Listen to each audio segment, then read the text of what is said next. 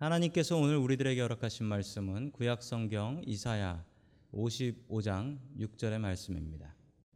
너희는 여호와를 만날 만한 때에 찾으라 가까이 계실 때 그를 부르라. 아멘. 하나님께서 우리와 함께 하시며 말씀 주심을 감사드립니다. 아멘. 자, 우리 옆에 계신 분들과 인사 나누겠습니다. 반갑습니다. 인사해 주시죠.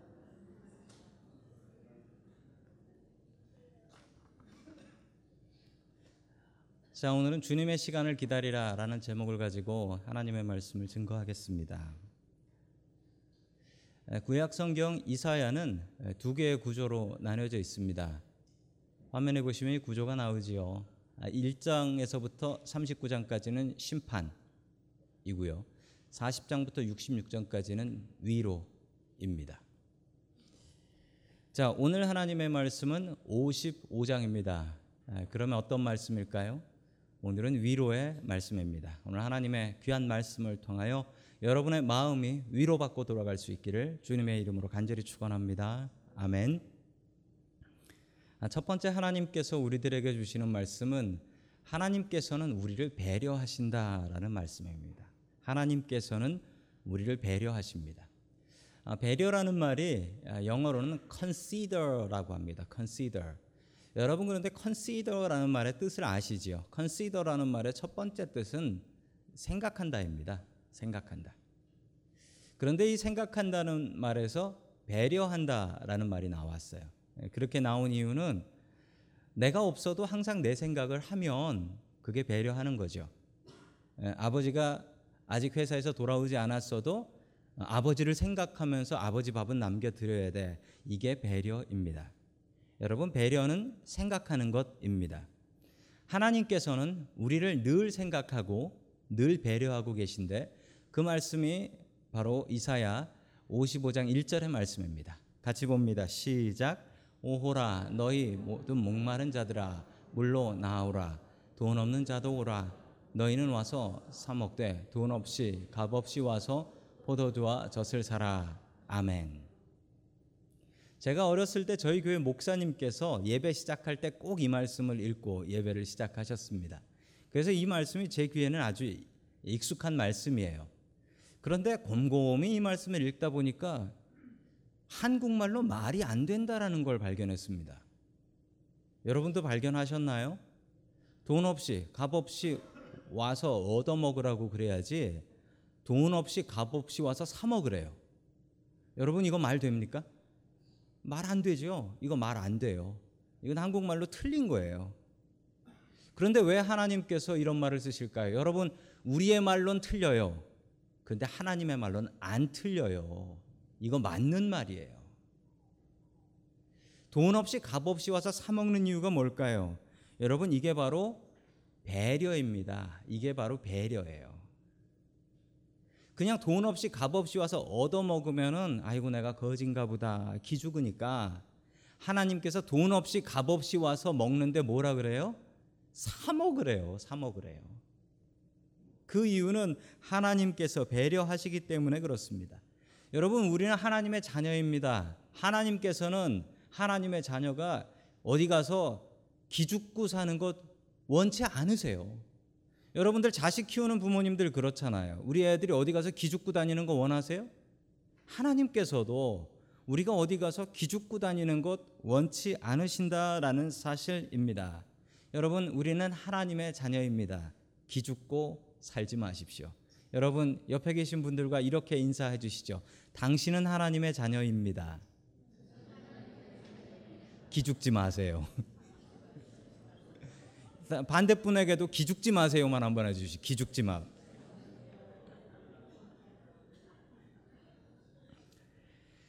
자, 저희 교회는 오늘도 그렇지만 이제 노숙인 봉사를 나갑니다. 노숙인 봉사 나갈 때 몇 가지 원칙이 있습니다. 정성껏 준비한다. 아, 집에서 해 먹는 밥도 이렇게 오래 준비하지 않습니다. 정성껏 한다. 그리고 어, 그분 오시는 분들을 거지 취급하지 않는다. 제가 종종 나가서 손님 받으세요라고 얘기해. 손님 받으세요. 돈도 안 내는데 무슨 손님이에요. 그런데 여러분 손님으로 대접해야 됩니다. 또 기도하는 마음으로 받습니다. 주님을 대접하는 마음으로, 기도하는 마음으로. 아, 그리고 아, 저희 교회는 교회 행사를 다 사진으로 찍습니다. 그런데 저 사진 찍을 때 원칙이 있어요. 여러분 발견하셨나요? 얼굴 안 나오게 찍습니다.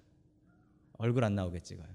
아니 저분들도 프라이버시가 있지. 저분들 얼굴을 찍으면 어떡해요? 내가 길에서 얻어먹는구나.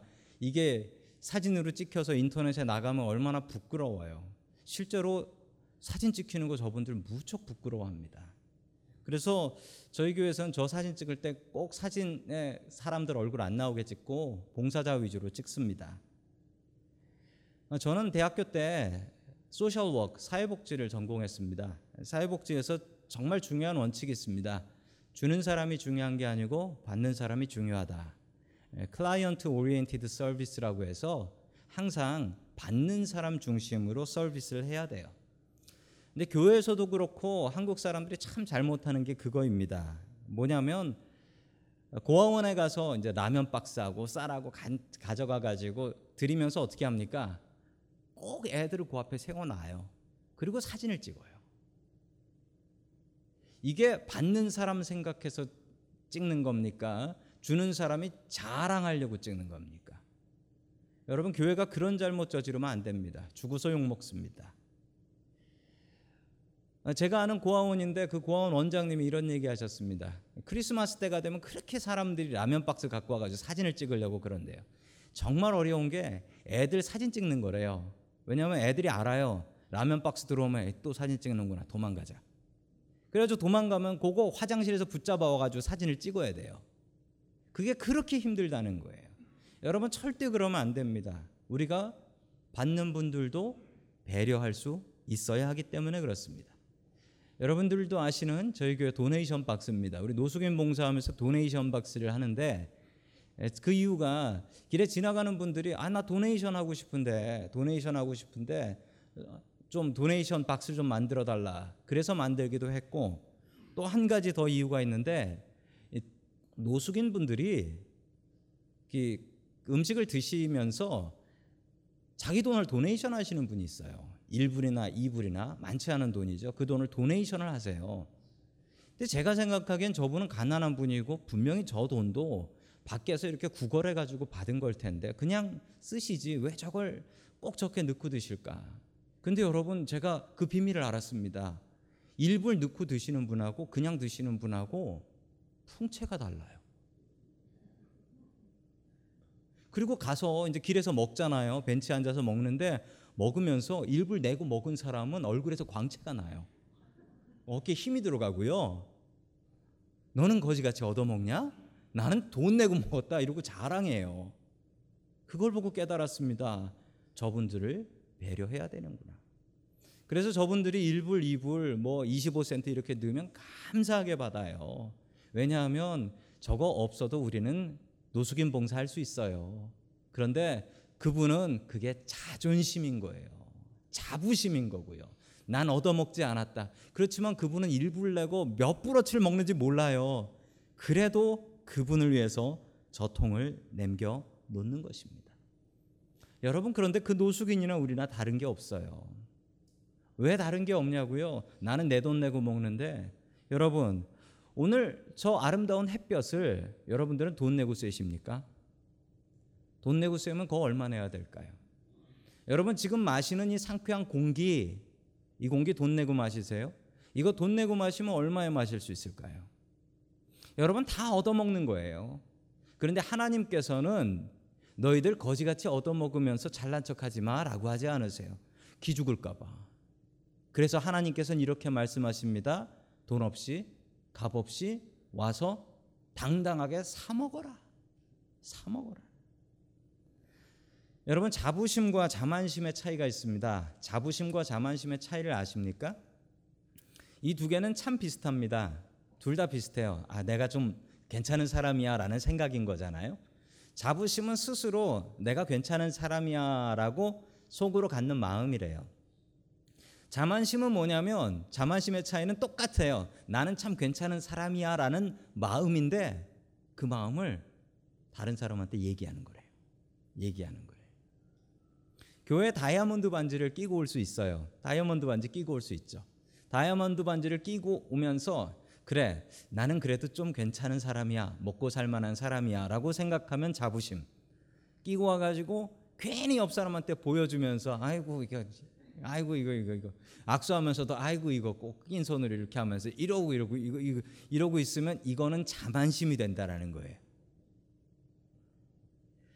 여러분 자부심은 스스로 마음속에 갖고 다른 사람에게 보여주지 않는 것입니다. 하나님께서는 우리가 하나님의 자녀라는 자부심을 갖기를 원하십니다.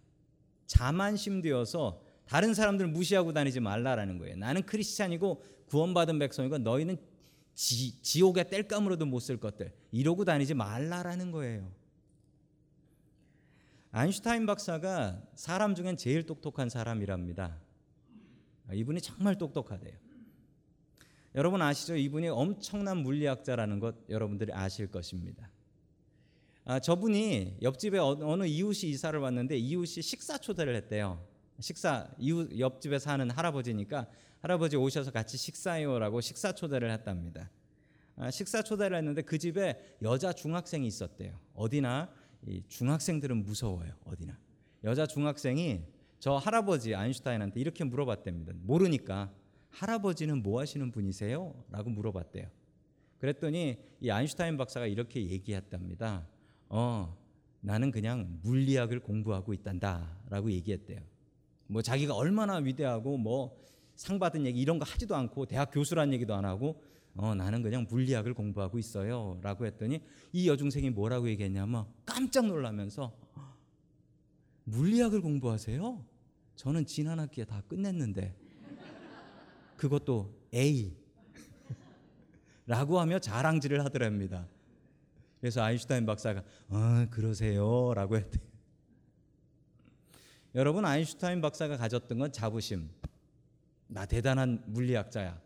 근데 그 여중생이 가졌던 건 자만심. 혹시 뭐 받으셨어요? 난 A인데.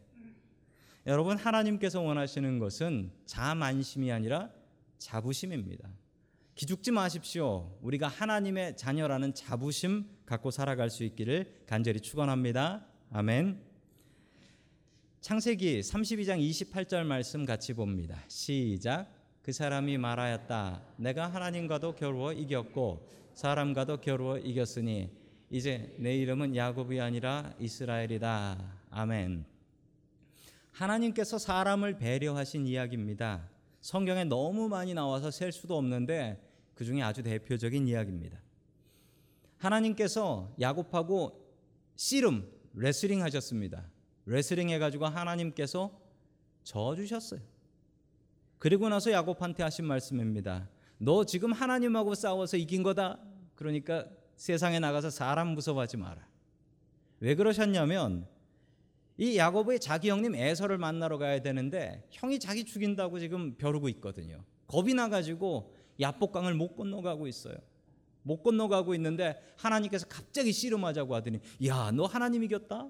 너 하나님 이겼어? 너 에서 무서워하지 마. 세상 누구도 무서워하지 마라. 너 하나님 이겼어. 그러면서 주신 이름이 이스라엘입니다. 지금 어느 나라의 이름이 되어 있지요. 하나님께서 원하시는 것은 무엇입니까? 너 하나님의 자녀야 기죽지 마라. 하나님께서는 이렇게 배려를 해주세요. 제가 어릴 적에 초등학교 갈 때였는데 뭐 지금도 그렇게 살찐 건 아니지만 초등학교 때 진짜 많이 말랐어요. 마르고 까맣고 키도 작고 그랬습니다. 어, 오죽 까맸으면 제 별명이 연탄이었겠습니까? 아버지께서 제가 불쌍했는지 어, 저를 배려하기 위해서 저희 아버지가 힘이 좋으셔 좋으세요. 그래서 제가 아버지 70대까지도 팔씨름하면 못 이겼어요. 80대 되시니까 이제 이길만 하더라고요. 근데 아버지가 그때 저 어린 저하고 팔씨름 하자라고 하죠. 팔씨름을 하시면서 그 아슬아슬하게 꼭 져주셨어요. 아슬아슬하게. 그리고서 저를 이렇게 칭찬해 주셨죠. 아이고 동원이가 힘이 좋아가지고 학교 가도 무서운 게 없겠네. 정말 무서운 게 없었습니다. 그래서 학교 가서 제일 큰 애한테 시비 걸다가 한 대 맞았습니다. 그리고 세상에 믿을 사람 하나도 없구나라는 걸 깨닫고 그 이후로는 제 자식들이 이런 슬픔을 당하지 않기 위해서 저는 절대로 자식들한테 져주지 않습니다. 얼마 전에도 운동장 가서 달리기를 죽어라 해가지고 지금 다리에 알이 배겨 있는데 그래도 이겼습니다. 반칙을 써서라도 저는 애들 이깁니다. 여러분 그러나 하나님은 다르십니다. 하나님께서 사람한테 져 주십니다. 져 주시는 이유는 야 너 기죽지 마라. 너 하나님의 자녀다. 기죽지 마라. 여러분 이 배려가 우리를 아름답게 하고 이 배려가 세상을 아름답게 합니다. 여러분 하나님의 배려처럼 우리도 다른 사람들을 배려하면서 살 수 있어야 합니다. 한국에서 실제로 있었던 일입니다. 한국에 어느 세탁소가 있었는데 그 세탁소에 세탁소에 주인이 계셨는데 주인이 어떤 할아버지와 할머니셨대요. 할아버지와 할머니가 세탁소를 운영하시는데 어느 날 이 세탁소에 불이 났습니다. 이 세탁소에는 보일러도 있고 해서 잘못하면 불납니다.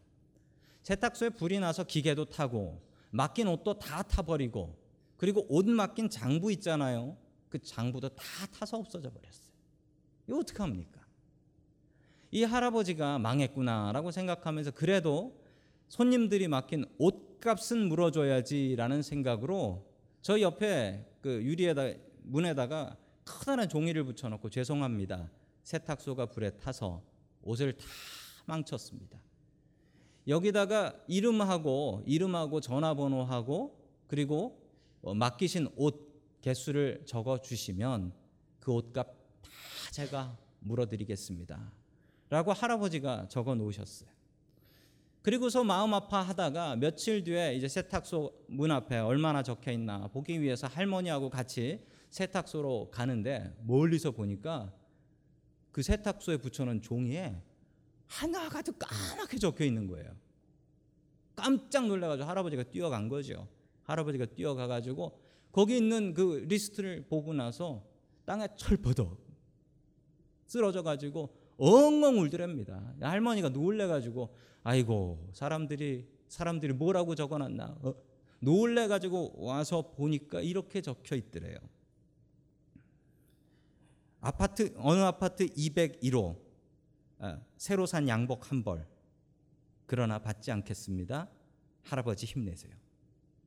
그 밑에 305호 누구누구 와이셔츠 10장 와이셔츠 값 받지 않겠습니다. 할아버지 힘내세요.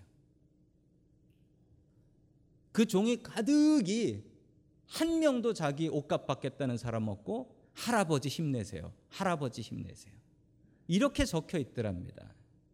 여러분 그쯤 되면 거기다가 내 옷값 내놓으라고 적으면 끝장납니다. 한국에서는 그거 사진 찍혀 가지고 인터넷에 올라가고 그 끝장나는 거예요. 한국은 그래요. 그 다음 날 그 할아버지가 그 옆에 감사의 글을 적었답니다. 뭐라고 적었냐면 정말 고맙습니다. 제가 월남전 가서 목숨 걸고 싸워서 번 돈으로 산 세탁소 불에 타서 좌절하고 있었는데 여러분들이 정성 모아 주셔서 그 정성으로 힘내서 다시 일어나 보겠습니다.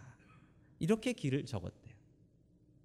여러분 나 하나 옷 하나 잃어버려도 살 수 있잖아요. 우리 옷 하나 더 있잖아요.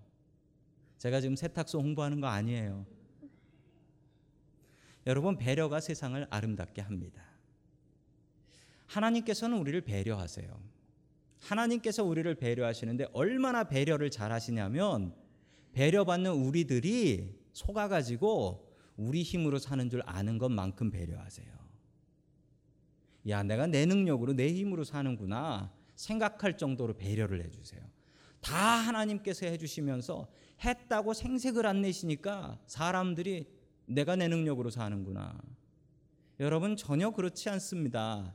하나님의 배려를 분명히 기억하십시오. 잘 되고 좋은 일 있을 때마다 하나님의 배려를 생각하시고 안 되고 힘들 때마다 하나님 나 좀 배려해 주십시오. 기도하십시오. 그리고 하나님의 배려를 배워서 다른 사람들을 배려하고 살아가는 저와 여러분들이 될 수 있기를 주님의 이름으로 간절히 축원합니다. 아멘. 두 번째 마지막으로 하나님께서 우리들에게 주시는 말씀은 하나님의 때를 기다리라라는 말씀입니다. 여러분 모든 일에는 때가 있다라고 합니다. 모든 일에는 때가 있다. 참 좋은 말이죠. 성경에 나오는 말씀입니다. 그런데 정말 어려운 얘기는 모든 일에 때가 있는 것은 알아요. 근데 그 때가 언젠진 몰라요. 그게 문제예요. 우리는 찬스를 기다립니다. 나한테 오는 찬스를 기다리는데 그 찬스가 지나가고 나서 후회해요. 아이고, 그게 찬스였는데 내가 못 잡았구나. 이 기회를 못 잡았구나. 그리고 다른 찬스를 기다리면서 또 불안해요. 다음 걸 또 놓치면 어떡하지? 다음 걸 또 놓치면 어떻게 할까? 모든 일에는 때가 있지만 때를 모르는 게 우리의 문제입니다. 그 점쟁이들 포춘 텔러들한테 가서 물어봤습니다. 사람들이 와서 뭘 그렇게 물어봅니까? 라고 물어봤더니 사람들이 제일 많이 물어보는 게 때래요. 이사 갈 때가 언제인가요?를 물어본대요. 그리고 결혼해야 될 때가 언제인가요? 우리의 결혼시켜야 되는데 결혼해야 될 때가 언제인가요? 때를 그렇게 물어본대요. 어떤 분들은 스탁 갖고 있는 분들은 와서 이 주식을 팔아야 될 때가 언제인가요? 그걸 알면 점쟁이가 주식으로 돈을 벌지. 몰라요, 그 사람들. 사람들은 때를 몰라서 그 때 때문에 고민한다라고 합니다. 여러분 때에 대한 하나님의 말씀이 있습니다. 우리 이사야 55장 6절 말씀 같이 봅니다. 시작. 너희는 여호와를 만날 만한 때에 찾으라. 가까이 계실 때 그를 부르라. 아멘. 참 유명한 말씀이지요. 그러나 또 우리의 마음 속에 문제가 되는 것은 그럼 그때가 언젠가? 여러분 여호와를 만날 만한 때는 언제고 여호와께서 가까이 계실 때는 언제입니까? 몰라요. 그게 문제죠. 하나님을 만날 때 만나야 되고 가까이 계실 때 불러야 되는데 우리가 그때를 몰라요. 그걸 알고 싶은 건데 그 얘기는 안 하시고 만날 때 부르실 때 그냥 때만 얘기하시는 거예요. 그런데 그 열쇠가 되는 말씀이 7절에 나옵니다. 우리 7절 봅니다. 시작. 악인은 그 길을 불의한 자는 그의 생각을 버리고 여호와께로 돌아오라. 그리하면 그가 극률이 여기시리라. 우리 하나님께로 돌아오라. 그가 너그럽게 용서하시리라. 아멘. 여러분 그때가 언제냐면요. 하나님께서 우리한테 가까이 오시고 만나려고 하실 때가 언제냐면 그게 하나님께서 정하시는 게 아니고 사람이 정하는 시간이에요. 7절에 나오잖아요. 그때가 언제냐면 악인이 그 길을 버리고 돌아올 때, 불의한 자가 그 생각을 버리고 돌아올 때, 그때라는 거예요. 그럼 하나님은 언제 만나 주시냐고요? 24/7 늘 항상 오픈돼 있으시다는 겁니다. 하나님이 언제 우리와 가까우시냐고요? 늘 함께 계시죠. 가까우실 때가 어디 있고 멀 때가 어디 있어요? 늘 함께 계시죠. 중요한 건 내가 하나님을 가까이 갈 때, 내가 하나님을 부를 때가 하나님 부를 때고 하나님 가까이 계실 때라는 거예요. 그런데 그게 문제예요. 하나님께서 늘 만나 주시고 늘 들어 주시니까 다음에 다음에 하나님의 일할 때도 좀 더 있다가 좀 더 여유 있을 때 내가 은퇴하고 나면 하나님 일하고 좀 더 있다가 기도하고 한가할 때 예배 드리고 좀 더 시간 나면 다음에 다음에 이렇게 미루는데 여러분 여러분들에게 다음이 있습니까? 있으면 감사한 거지만 없으면 어쩔 거예요. 여러분 우리의 인생을 우리가 계획한 대로 할 수 있습니까? 여러분 그렇지 않잖아요. 세상에 온 거는 순서가 있지만 가는 건 순서가 없잖아요. 여러분 여러분들 중에 그런 분들 계실 거예요. 내가 조금만 더 자리 잡고 조금만 더 먹고 살만 하면 우리 부모님께 더 잘해 드려야지라고 생각했던 분들 계시죠. 그러다가 그 기회 놓쳐버리신 분들도 계시죠. 부모님 먼저 돌아가셔서 아예 기회가 없는 분들도 계시죠. 여러분들 계획대로 됩니까? 여러분 내 인생은 내 마음대로 되지 않습니다. 우리의 계획대로 되지 않아요. 여러분 저는 취미가 어렸을 적부터 취미가 계획 세우는 것이었습니다. 그래서 지금도 계획 세우는 거 엄청 좋아합니다. 잠잘 때 계획을 계획 짜다가 잠자요 저는 계획 계획 짜는 거 되게 좋아해요. 제가 처음에 컴퓨터를 샀을 때 그 왜 왜 샀냐면 계획표 짤라고 샀어요. 계획표 짤라고. 아, 계획 세우는 거 무척 좋아해요. 그런데 제가 평생 계획을 세우면서 살아왔는데 제가 깨달은 진리가 있습니다. 제가 계획 세운 대로 안 된다는 걸 알았습니다. 저는 계획대로 계획을 세우지만 그 계획을 이루어 주시는 분은 하나님이시더라고요. 저는 그 계획을 세울 힘은 있지만 그 계획을 이룰 능력은 없어요. 그걸 하시는 분은 하나님이십니다. 제 삶을 통해서 하나님의 계획이 따로 있고 내 계획이 따로 있구나 이것을 알았습니다. 여러분 계획 세우고 사셔야 됩니다. 계속해서 계획 세우셔야 돼요. 그런데 그 계획이 하나님 계획하고는 조금 혹은 많이 다를 수 있다는 걸 아셔야 됩니다. 자, 우리 하나님의 말씀 같이 봅니다. 8절 말씀입니다. 시작. 이는 내 생각이 너희의 생각과 다르며 내 길은 너희의 길과 다름이니라 여호와의 말씀이니라. 아멘. 여러분 하나님의 생각이 내 생각과 다르다라고 합니다. 하나님의 시간이 나의 시간과 다르다라고 얘기합니다. 그런데 중요한 사실은 내 건 틀려도 하나님 건 틀리는 일이 없다. 여러분 이거 분명히 아셔야 됩니다. 여러분 두 개의 시계가 있어요. 시계가 두 개가 있는데 이 두 개의 시계를 가만히 놔두면 어떻게 될까요? 서로 시계가 안 맞죠? 시간이 틀려요. 안 맞아요. 맞을 수가 없죠. 시계가 안 맞아요. 그럼 어떻게 해야 됩니까? 갖고 와서 시계를 하나에다 맞춰줘야 돼요. 자꾸 맞춰줘야지 시계가 맞지. 그냥 내버려두면 두 시계가 알아서 제 마음대로 갑니다. 여러분 태초에 하나님께서 천지를 만드셨습니다. 그리고 시간을 거룩하게 하셨어요. 제일 먼저 거룩하게 하신 게 시간이에요. 6일 동안의 시간은 세상에서 일하는 시간, 그리고 하루는 하나님께 쉬면서 예배드리는 시간, 이 시간을 거룩하게 만드셨어요. 여러분, 6일 동안 세상에서 여러분들이 일을 하시죠. 여러분들 바쁘게 사시잖아요. 각자 생활에서 열심히 사시잖아요. 그런데 지금 여러분들이 직업이 무엇이든지 이 시간 이 자리에 나와서 똑같은 일을 하고 있습니다. 예배. 이 시간이 시계 맞추는 시간입니다. 이 시간이 여러분들이 가지고 있는 시계를 하나님의 시계와 맞추는 시간이에요. 여러분 열심히 사는 게 중요합니까? 중요하지요. 제가 회사 다닐 때 회사 한번 지각한 적이 있었습니다. 저는 지각 안 했어요. 지각 안 했는데 지각했대요. 제 시계로는 지각을 안 했어요. 그런데 시계를 잘못 맞춘 거예요. 시계가 틀려가지고 그 시계 보고 열심히 갔는데 전 지각이에요. 늦게 간 거예요. 그때 깨달았습니다. 열심히 사는 게 중요한 게 아니고 시계를 제대로 봐야 되는구나. 여러분 우리의 인생도 마찬가지입니다.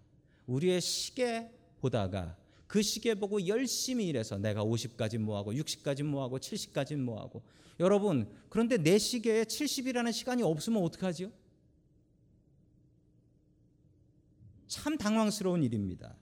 여러분 중요한 사실은 우리가 가던 길을 멈추고 6일 동안 열심히 한 그 걸음을 지금은 멈추고 이 시간은 시계를 맞출 시간입니다. 하나님께 우리의 시계를 맞출 시간입니다.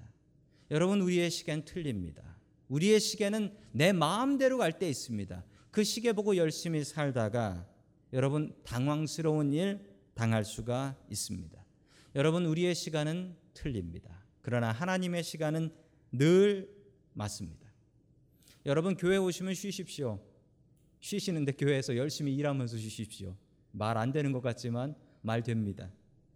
여러분 교회 오시면 해야 될 일, 내 일을 쉬고 하나님의 일을 하십시오. 그리고 내 시계를 잠깐 내려놓고 하나님 나한테 원하시는 게 뭡니까? 하나님 언제 나한테 이거 응답해 주실 것입니까?